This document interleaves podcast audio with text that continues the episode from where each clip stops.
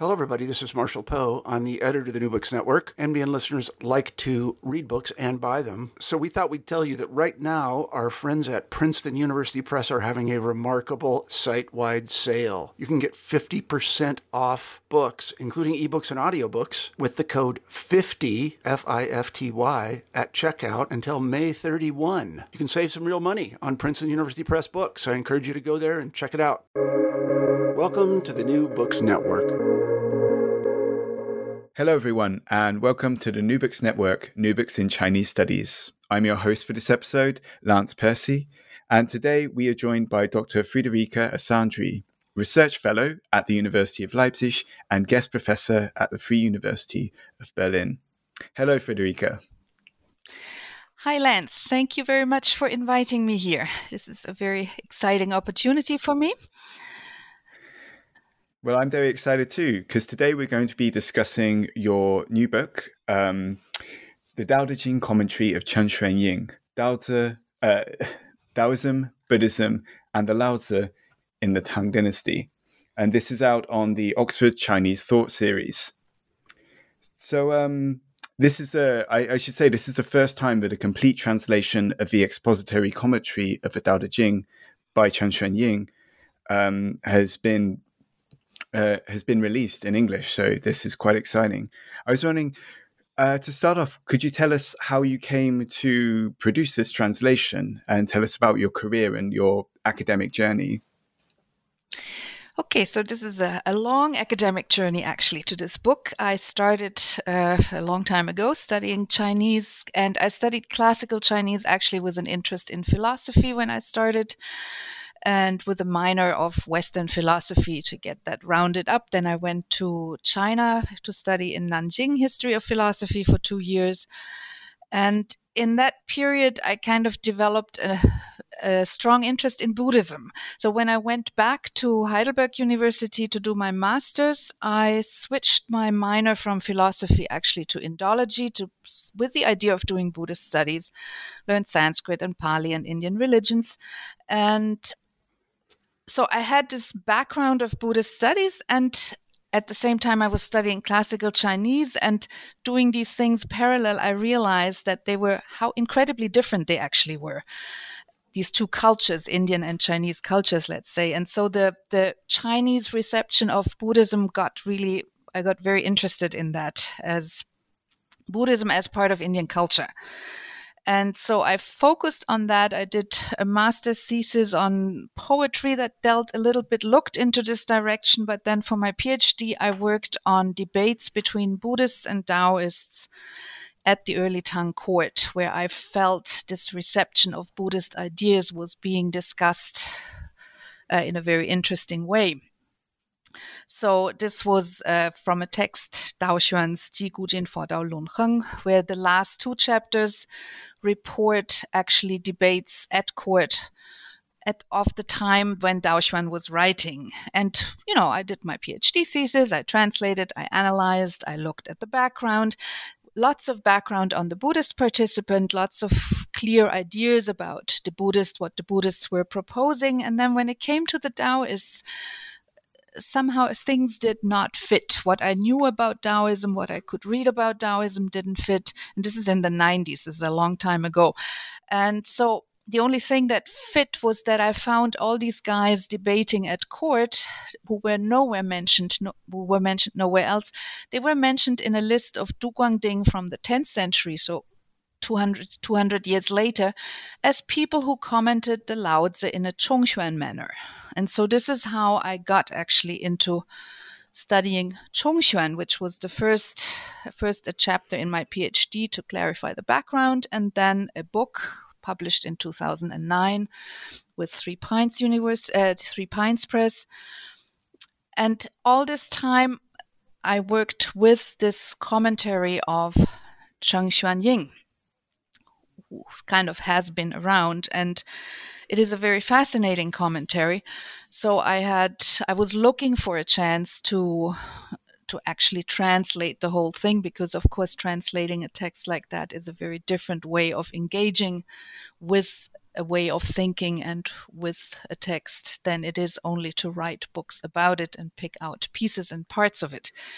Okay, and this whole thing of Laozi commentaries in the debates, back to my PhD thesis, was particularly interesting for me also because I was studying, of course, with Rudolf Wagner in Heidelberg, who has a big reputation, and he had done a lot of work on the Wang Bi Laozi commentaries. So Laozi commentaries per se were an interesting thing that I had been exposed to before. So echo, and this is how I had decided for a long time to translate this text, and then came along OUP, who asked if that was possible to do, and I was very happy to do that with them. So. Yes, and I think we really benefit from having more translations of commentaries. As many listeners may be aware, if they're familiar with the Tao Te Ching, sometimes called the Laozi, it is one of the most translated kind of works or texts kind of in the world, translated into so many languages, and I don't even know how many English translations there are of the Tao Te Ching.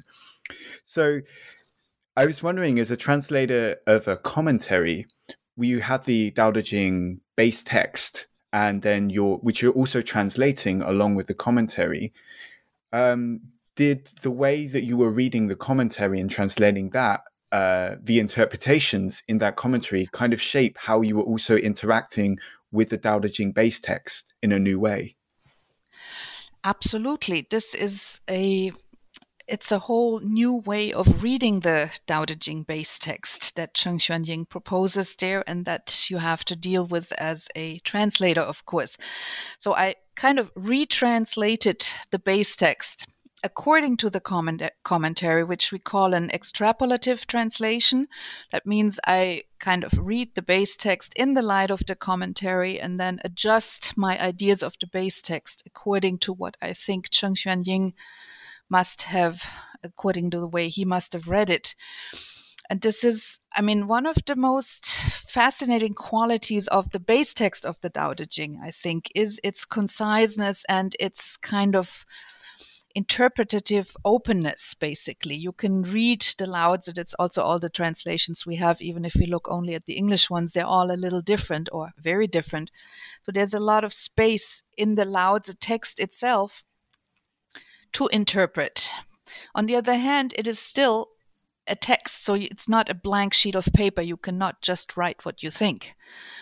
But the space of the interpretative space is very large, and Cheng Xuanying certainly used that to a really, really big extent. I mean, his interpretation is very innovative and very, how can I say that? He reads things into the Laozi which other people have not read into it, and he reads the lines of the Laozi sometimes in ways nobody had read that before, and of course that influenced my how shall I say, my translation then of the Laozi base text. So in short, if you read the Laozi base text that comes out from this commentary, it is very different from other Laozi translations. Right, yes. And you mentioned that Cheng Xuanying introduced a lot of innovation into his commentary of the Laozi. I was wondering if you could extrapolate on that. What makes Cheng Xuanying innovative as a commenter of the Laozi? There is, apart from the content, which maybe we can talk about after, there is, in terms of structure and form, he is extremely innovative, as much as he produces a very complex, how can I say that? A complex system of interpretation. So traditionally you have, for example, with Wang Bi, you have the interlinear commentary where you have the base text and then you have the words explained and the sense of the thing explained, and then comes the next line of the base text and so on. Cheng Xuanying has a much more complicated structure. He has before he even starts if we take one chapter, before he starts to get to the Laozi base text, he gives us a structural commentary where he explains why this particular chapter is at this particular spot in the text. So he tries to give coherence to these 81 chapters, which seem, if you don't read his commentary, usually they seem kind of randomly assorted there. So he gives a structure to that with a structural commentary. Then he parses the short chapters of the Tao Te Ching, which are like 4 or 5 lines usually. He parses them into 2 or 3 or even 4 separate arguments, gives each argument a title. And then under this only he explains he comes the base text with his explanation. So he adds layers, so to say. Layers of explanatory layers where he summarizes what he thinks the argument of the base text is in a full sentence that is usually much longer than the base text itself. Then comes the base text, and then he explains us how to read that line of the base text, how to interpret the single words also, in order to get to what he thought as a summary of the meaning of a particular line.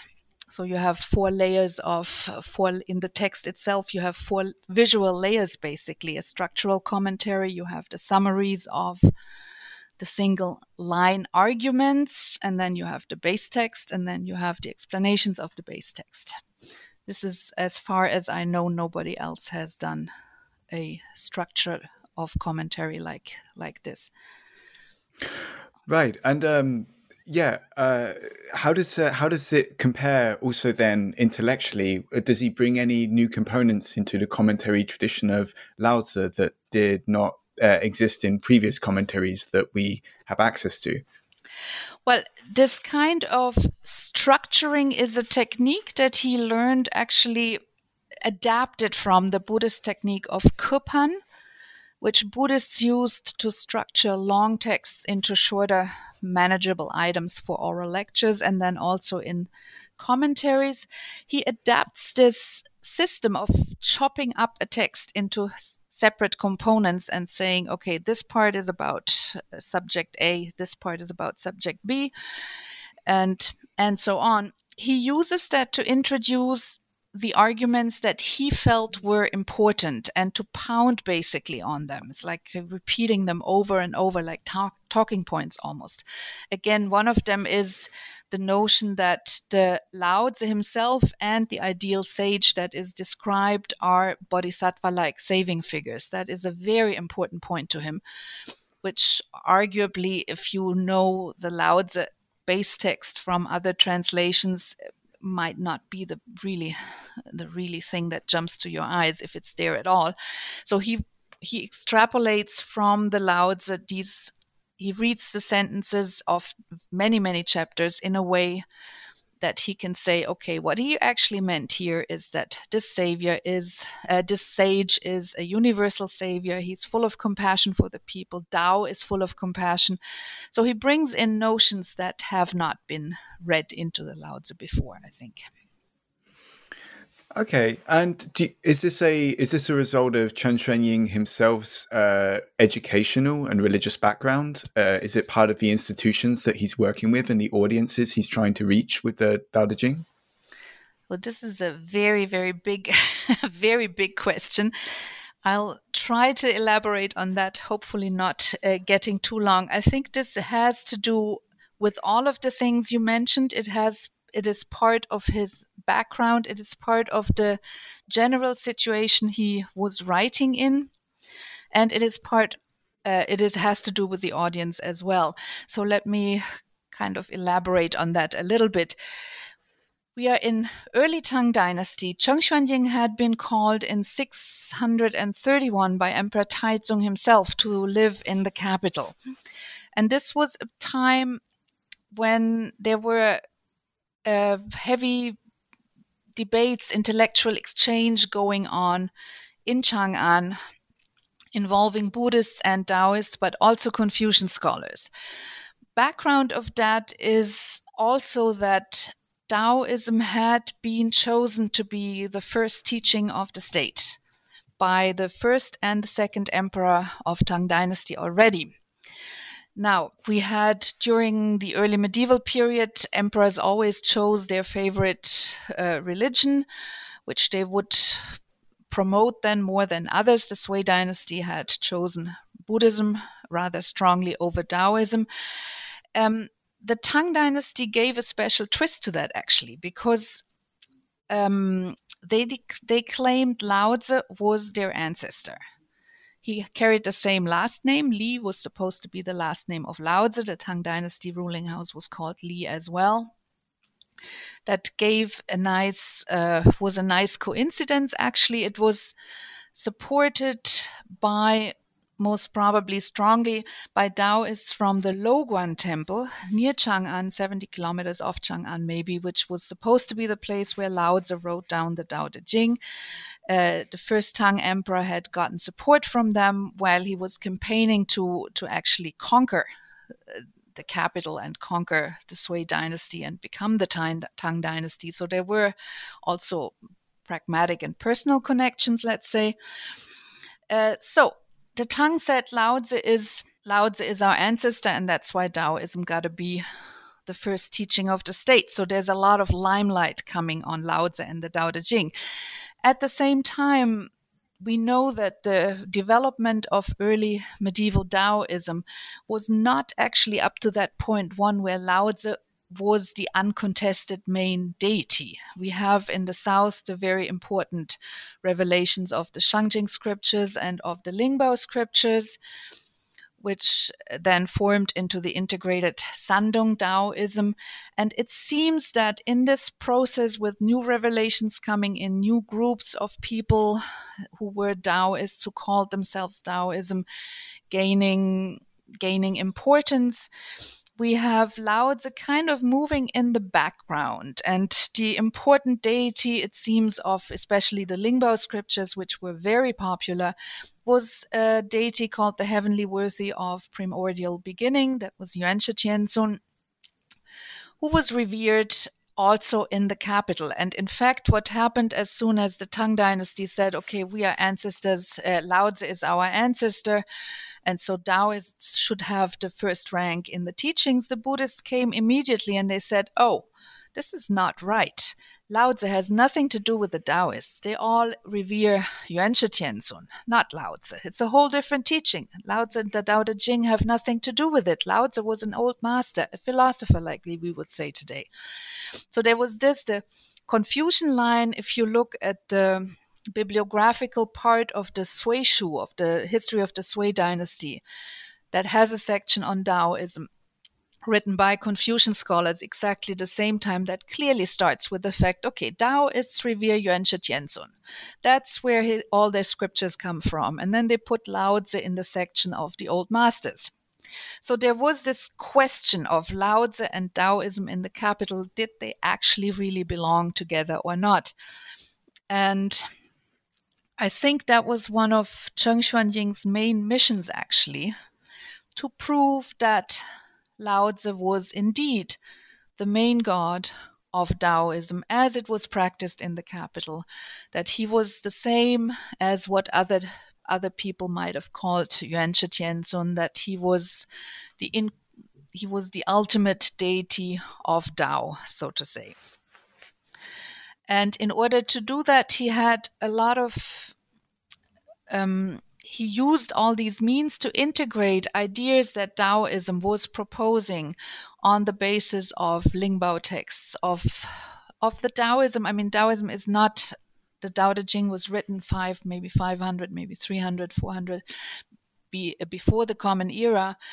That is 1,000 years before Cheng Xuanying and the Tang dynasty. And of course, Taoism had changed and developed a lot. And there were a lot of new tenets and new ideas expressed in Taoist scriptures that Cheng Xuanying wanted to draw back into the Lao Tzu, to integrate with the Tao Te Ching, to get this integration of the Taoism of the time with Lao Tzu, ancestor of the emperor and main deity. Yeah, and this is, since this was really not an easy feat, because especially the Lingbao scriptures, which were very popular also in the capital, they were the most important part of a system of ritual initiation of the Taoists. So they had a function in the monasteries. They all had incorporated many, many Buddhist ideas, especially the concept of the bodhisattva, savior kind of figure. That was actually originally not really in the Lao Tzu.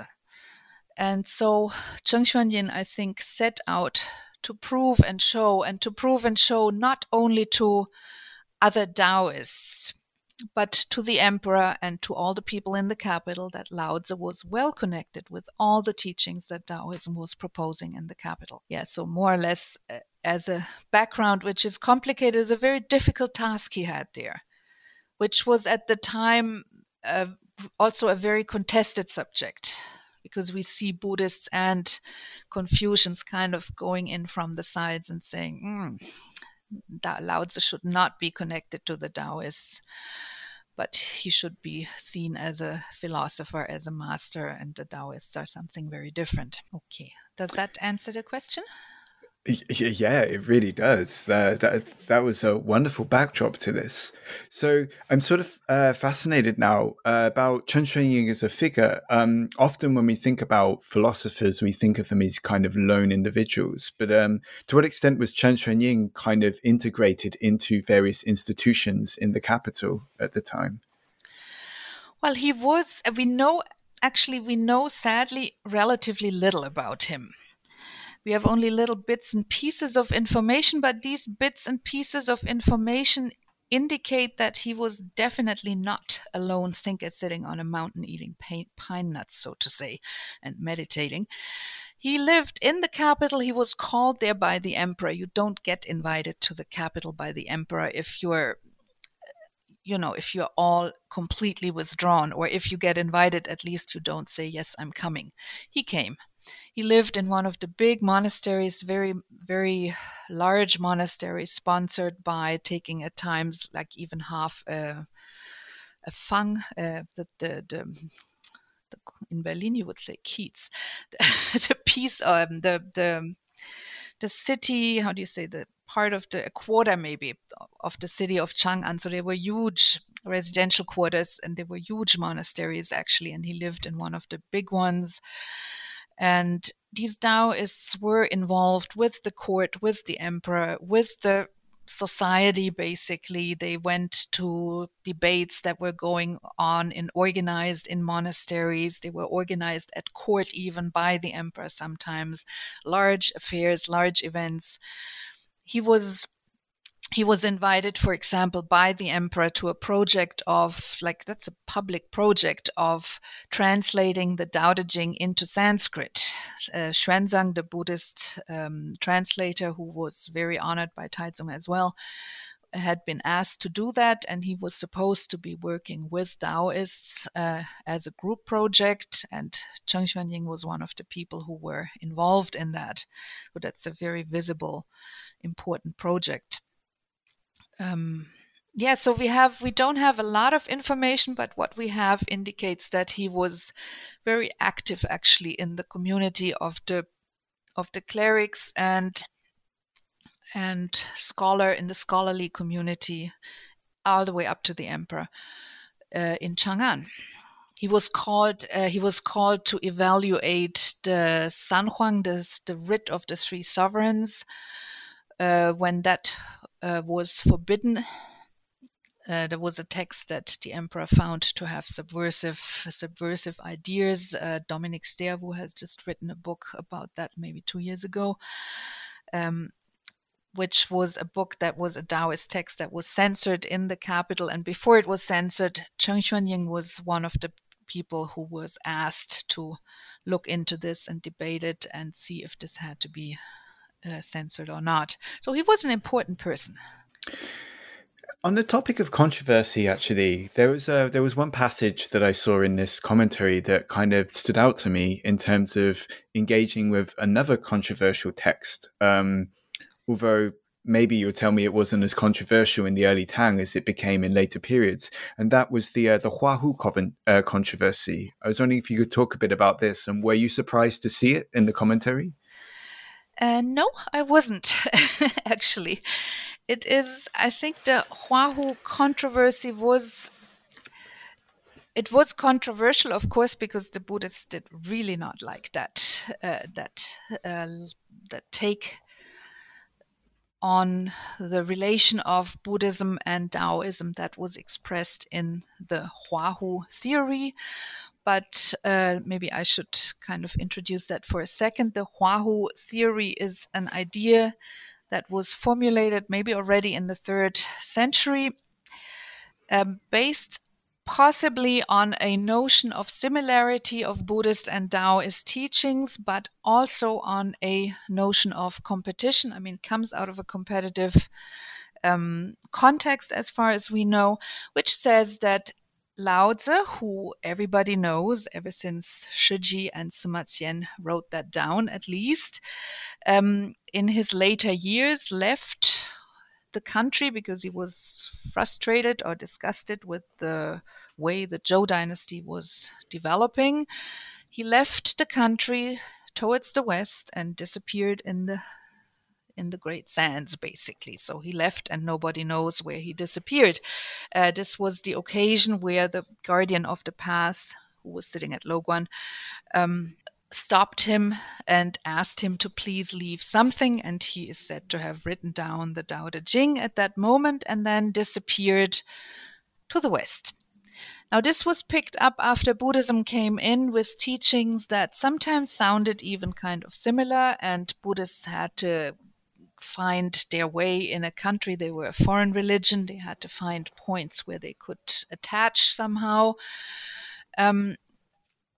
So there came up the idea, okay, Laozi went to the West and Buddhism came from the West. What does that tell us? Most probably it must have been that Laozi went to the West, became the Buddha, and then this teaching came back here. So this is a teaching that was very controversial in most times of the history of Chinese Buddhism and Taoism in China. But the Taoists took it actually for the Taoists, it was a point in their favor because they could argue, okay, everything is only derivative. We are the original ones. So the Taoists liked that theory quite a bit and wrote texts to it, about it. They wrote little scriptures, the Huahu Jing. And it was controversial. The Buddhists went against it, but the Taoists had... The Taoists had a very strong standing at the court, so they could promote it. And they were also tied rather closely, at least that's what I think. We don't have much proof of that, but I think we can...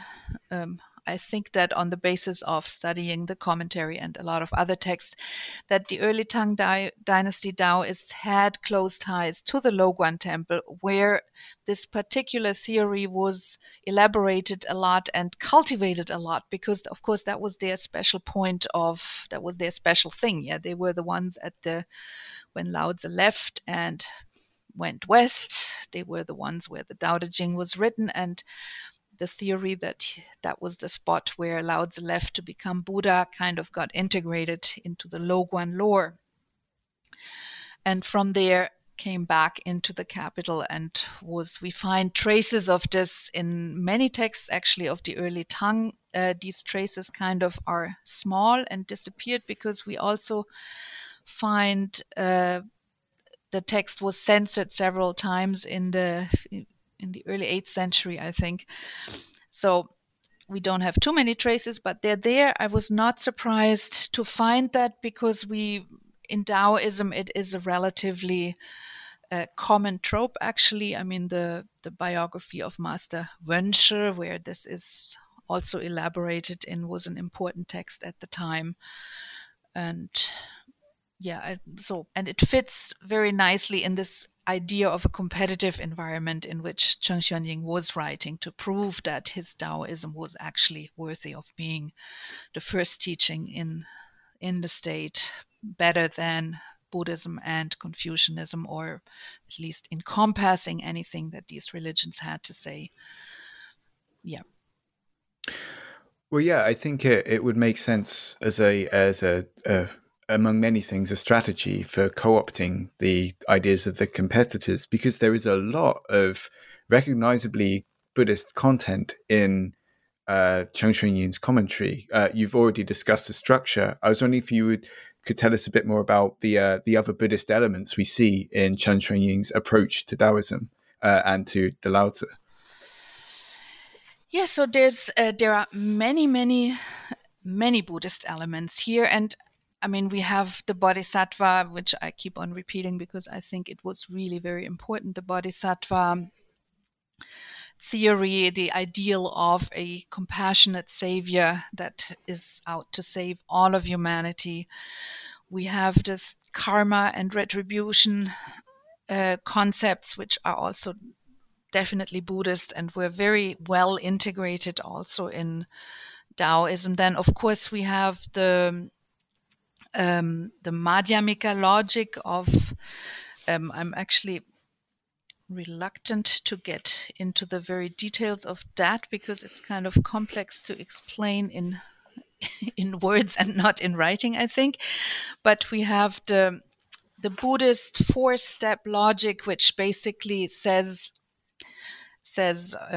all things, there are four steps to logic that work with negation in between them. So if you want to make an statement about anything, about existence, let's say, then you can say on the first level, all things exist. And then on the second level, you would realize, okay, no, all things do not exist, actually.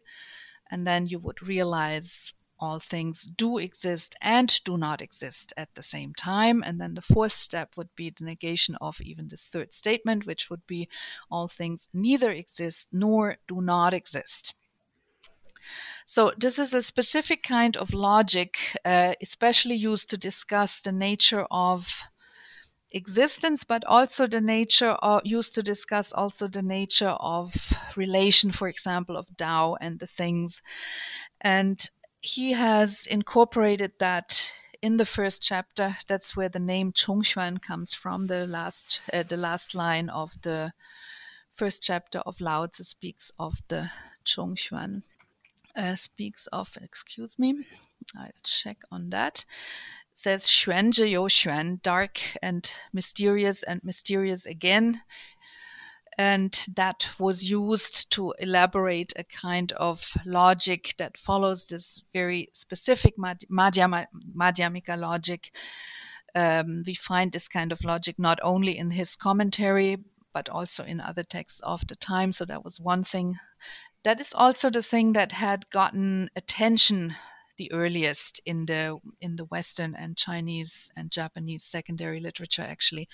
But apart from this logic, which is interesting per se, we have, as I said, many, many Buddhist concepts like the bodhisattva, like the karma, retribution, and much else. Now, my take on this is actually not that Cheng Xuanying sat down and studied many, many Buddhist texts. He might have done that too, but that is, I think, not where he got all these concepts from. These concepts were integrated not in an officially available commentary, but in Taoist scriptures as of the Lingbao scriptures of 400. We find most of the Buddhist concepts that he has in Lingbao scriptures of the 400. Now, Taoist scriptures of the medieval period have a very strange or very interesting characteristic, actually, since they come out of traditions which work with sacred texts that are given only to initiated disciples. So their texts are secret themselves, and you would give that only to a student if you know he's worthwhile. We have this in the Southern Taoist tradition. We see that already in Ge Hong's writings, where it sometimes says, yeah, these texts is given away to others only every one in a generation, or every 100 years, or every 40 years. So there were a lot of restriction on the promulgation of texts, actually. And the Lingbao texts come in that framework and of practice of dealing with texts. They come from that environment, from the same people. We have Gehong is very closely connected to the people who after kind of came up with the Lingbao scriptures. And so there is the element that the Lingbao scriptures could not be just preached to everybody. You could receive them as a disciple, you can honor them, you can study them, you can treasure them, you can pass them on to your disciple, but not just to everybody. So there's no question of taking the Lingbao scriptures and preaching them openly on the town square. And this characteristic seems to be still, it got less. I mean, the text became more available to people, but overall it was there, and it impeded definitely Taoists from going around and saying, okay, my Lingbao scripture says this, and this is why the bodhisattva is a Taoist or something like that. Yeah. So the Laozi was one of the few texts that could be cited legitimately as a Taoist text and could be preached to everybody, because the Laozi was not an esoteric text. Everybody could read it. Confucians would read it. Buddhists would read it. We have Confucian and Buddhist commentaries to the Laozi. So that was a very open text where that could be preached everywhere. So introducing the Buddhist notions, which he had most probably studied and gotten from the Lingbao text, with which he must have been familiar as a Taoist in early Tang Dynasty.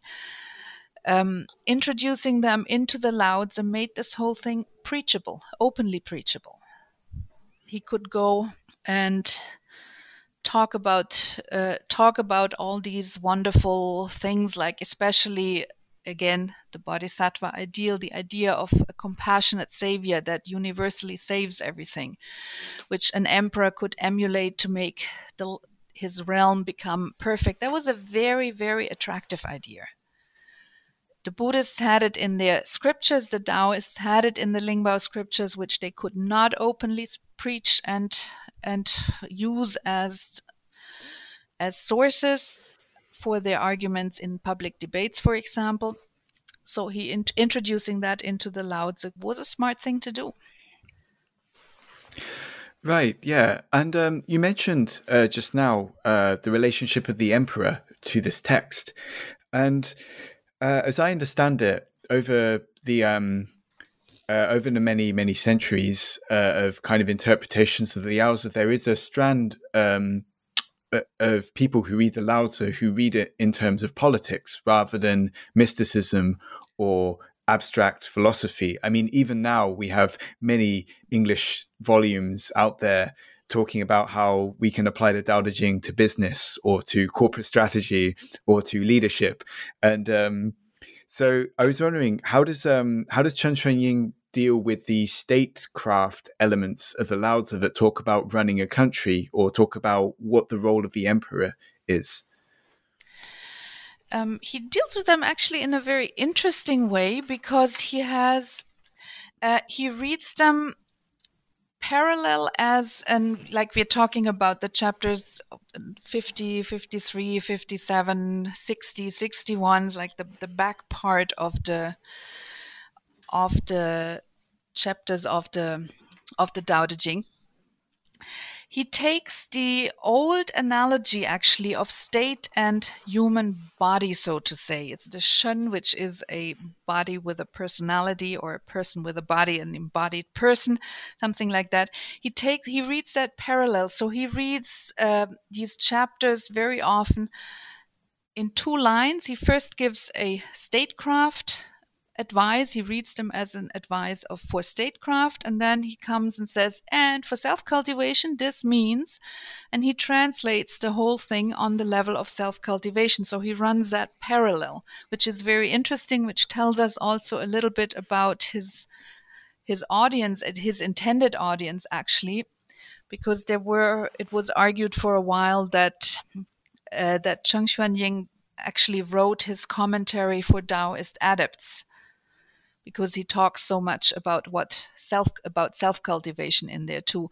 I would argue this is definitely not the case. He's trying to sell self-cultivation also to the emperor, but he has very strong elements where he reads parallel the cultivation of the state, so to say, as the rule of the art of government or rulership, and self-cultivation. And he integrates that very well. I mean, you find that in several chapters, very parallel. Okay, for the state it means this, for the self-cultivation it means it should be interpreted like this.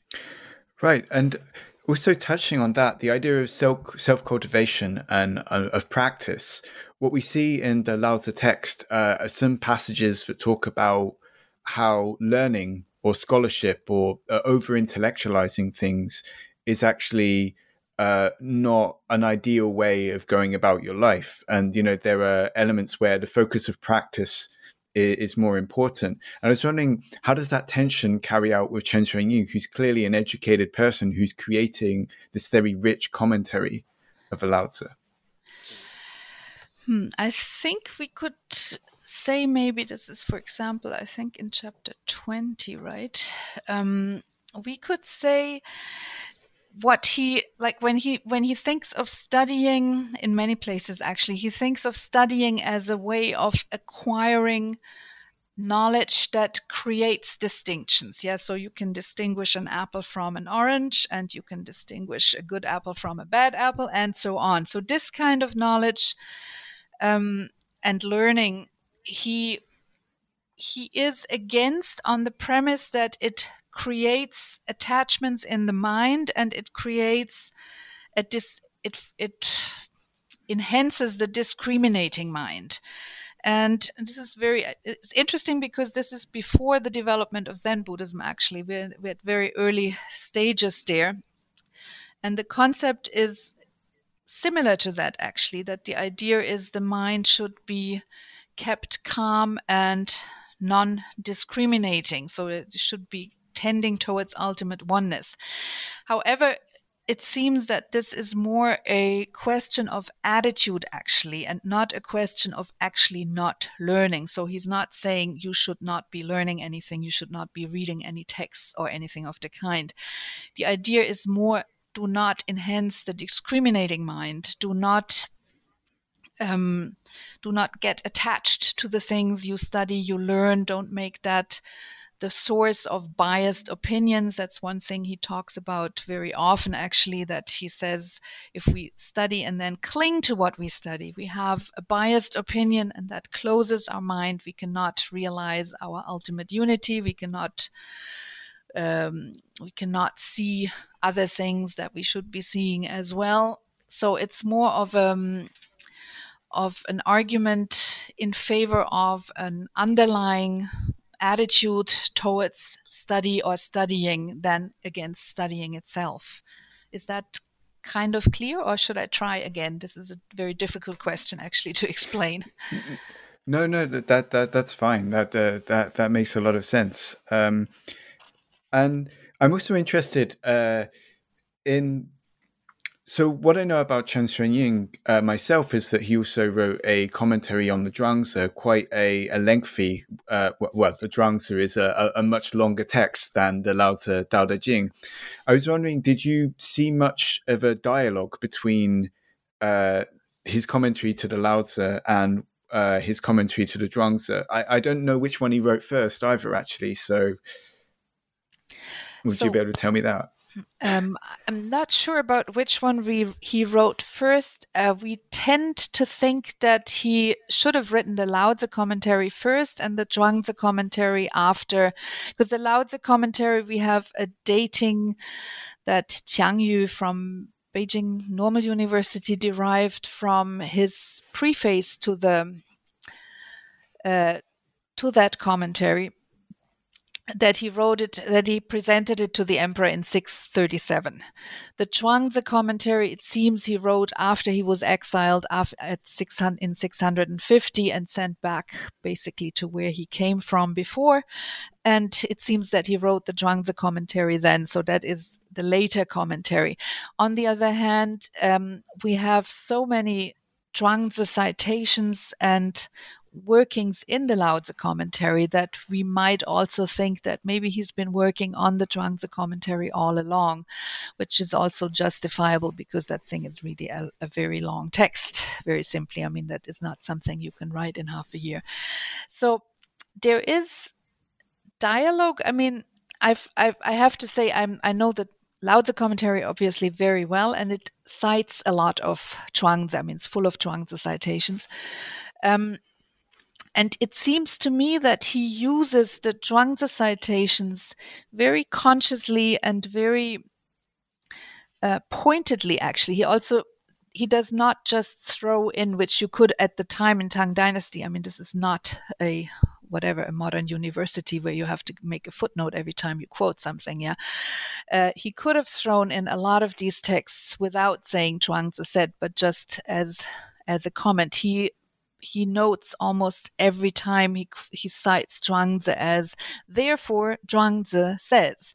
And then he gives us a Zhuangzi sentence. So my sense of this is that he is using the Zhuangzi as a further buttress, actually, of underscoring how much the Laozi, with the reading, with all the Buddhist stuff that he snuck in there, so to say, with all the Buddhist terms and concepts that he reads in the Laozi, is part of mainstream Chinese, not Buddhist, tradition and literature tradition, because also the Zhuangzi says the same thing. He talks in the same direction. So his interpretation, which is very innovative and which integrates a lot of things which at the time people were saying, these are Buddhists, these are not Taoists.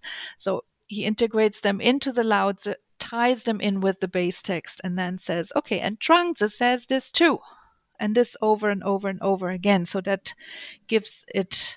So the Zhuangzi somehow serves to make this Laozi interpretation more authentic, more Laozi-like, less maybe Buddhist.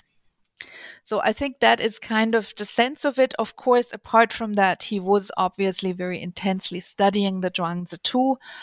The Zhuangzi has the same. I'm not as familiar with the Zhuangzi commentary as I am with the Laozi commentary, but we do find many, many passages, for example, explicating this twofold Chongxuan or twofold mystery, the Madhyamika logic kind of style of thinking, more in the Zhuangzi even than in the Laozi. He read these two texts with the same frame of mind, so to say, trying to find the same truth in them. But in terms of dialogue, I think, at least for the Laozi commentary, the Zhuangzi serves, he's not asking how do the Laozi and the Zhuangzi fit together. It's more like, it seems at least to me, more like to say, put the Zhuangzi there to prove that the Laozi reading is really authentic and fits in with the whole Chinese mainstream literature. Right, yeah. I think like we've talked a lot about the things that I found like really interesting in this commentary, in your translation of the commentary, but I was wondering, is there anything I've missed out that you really connected with in the process of translating it? Were there any chapters that you found particularly challenging or surprising in the process of translation? Well, there is one chapter that I particularly like and that I'm very happy to refer to, actually, is the chapter 25, which ends with the famous Ren Fa Di, Di Fa Tian, Tian Fa Dao, Dao Fa Ziran, with this line that says, man imitates earth, earth imitates heaven, heaven imitates Tao, and Tao imitates the self. So there are various translations of this, especially what I translate as imitates has been translated in different ways, conditioned as or so, but that's not my concern here.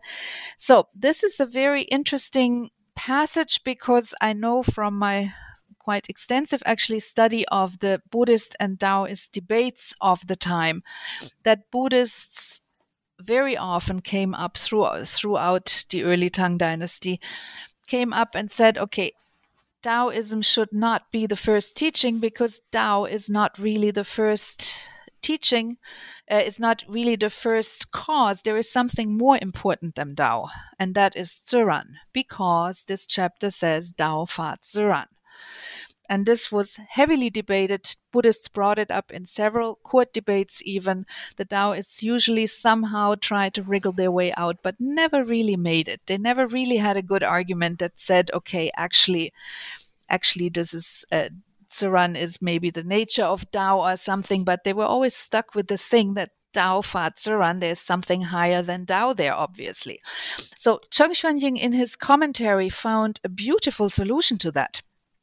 Instead of reading this sentence as a subject-verb-object construction, which is repeated 1, 2, 3, 4 times, he took Ren in the beginning as one subject and took all the rest as so he parsed it differently. He took all the rest as verb-object complements. So he reads, man should imitate the earthness of earth, the heavenness of heaven.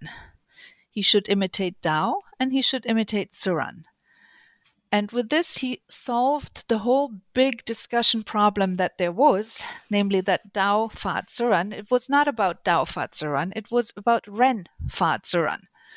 So with parsing the sentence in an innovative way, he answered the claims of Buddhists that they were making in debates where his colleagues never found good answers, actually. He answered that with a new parsing system and a new translation, which I thought was really a smart idea. Yeah, that's one of my favorite spots, actually. Right. Yeah, that is fascinating, and I never really heard of that kind of innovation for what is a really, really famous passage of a text. So I was wondering, given what we've talked about with the innovation and the intellectual content and input of this commentary, how influential was it? Moving forward, there were commentaries of the Lao Tzu after it. Was this a key and important commentary for the Lao Tzu in the Tang period or beyond? This is, again, a very hard to answer question. It must have been important at its time. Pretty much for sure, also because Cheng Xuanying was important. It has come down to us as in two important collections in the Daozang. So it hasn't come down as the Cheng Xuanying commentary, but it is part of collections of commentaries from the 9th and 11th century. So it has survived. It was read. Another important commentator called Li Rong, might have been his disciple even. He exhibits similarities in terms of content, in terms of Chongxuan, this Madhyamika style logical reasoning we find in other commentaries as well. We do not find his very complex structuring devices. We do not find that in commentaries after him.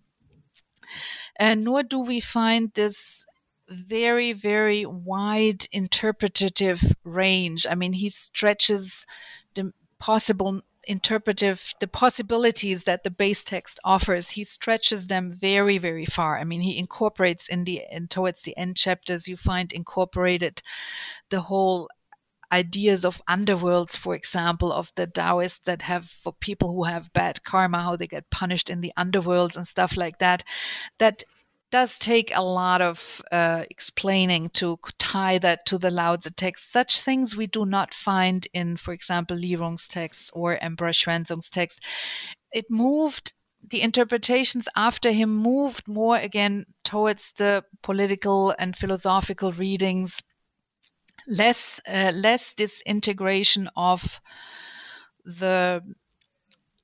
religious tenets which came out of Taoist scriptures that were not connected usually to the Lao Tzu itself. In that sense, not sure how to say how important his influence, direct influence, let's say, was.